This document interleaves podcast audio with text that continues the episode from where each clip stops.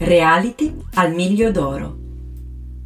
Il film è ispirato alla vera storia dell'allora cognato di Matteo Garrone, che nella realtà svolgeva la professione di pescivendolo e cercò di sfondare nel mondo dello spettacolo tramite il Grande Fratello.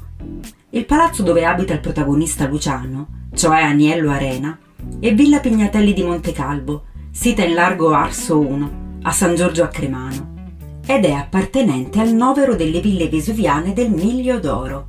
Dal 1738, quando il re Carlo di Borbone fece costruire la splendida reggia a Portici per usarla come residenza estiva e diede inizio agli scavi della città romana di Herculaneum, tutti i nobili della corte iniziarono ad edificare nella zona le loro sforzose residenze estive. Oggi rimangono ben 122 immobili monumentali compresi tra Napoli, San Giorgio Cremano, Portici, Ercolano e Torre del Greco.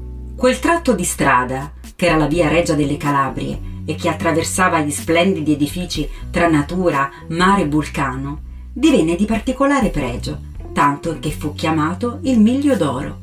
E questo anche perché a costruire le ville furono chiamati gli architetti più importanti del tempo, quali Luigi Vanvitelli, Ferdinando Fuga, Domenico Antonio Vaccaro, Ferdinando Sanfelice, Mario Gioffredo e tanti altri che realizzarono splendidi palazzi, decorati poi da grandi artisti dell'epoca e completati da vasti e meravigliosi giardini, quasi tutti sul mare.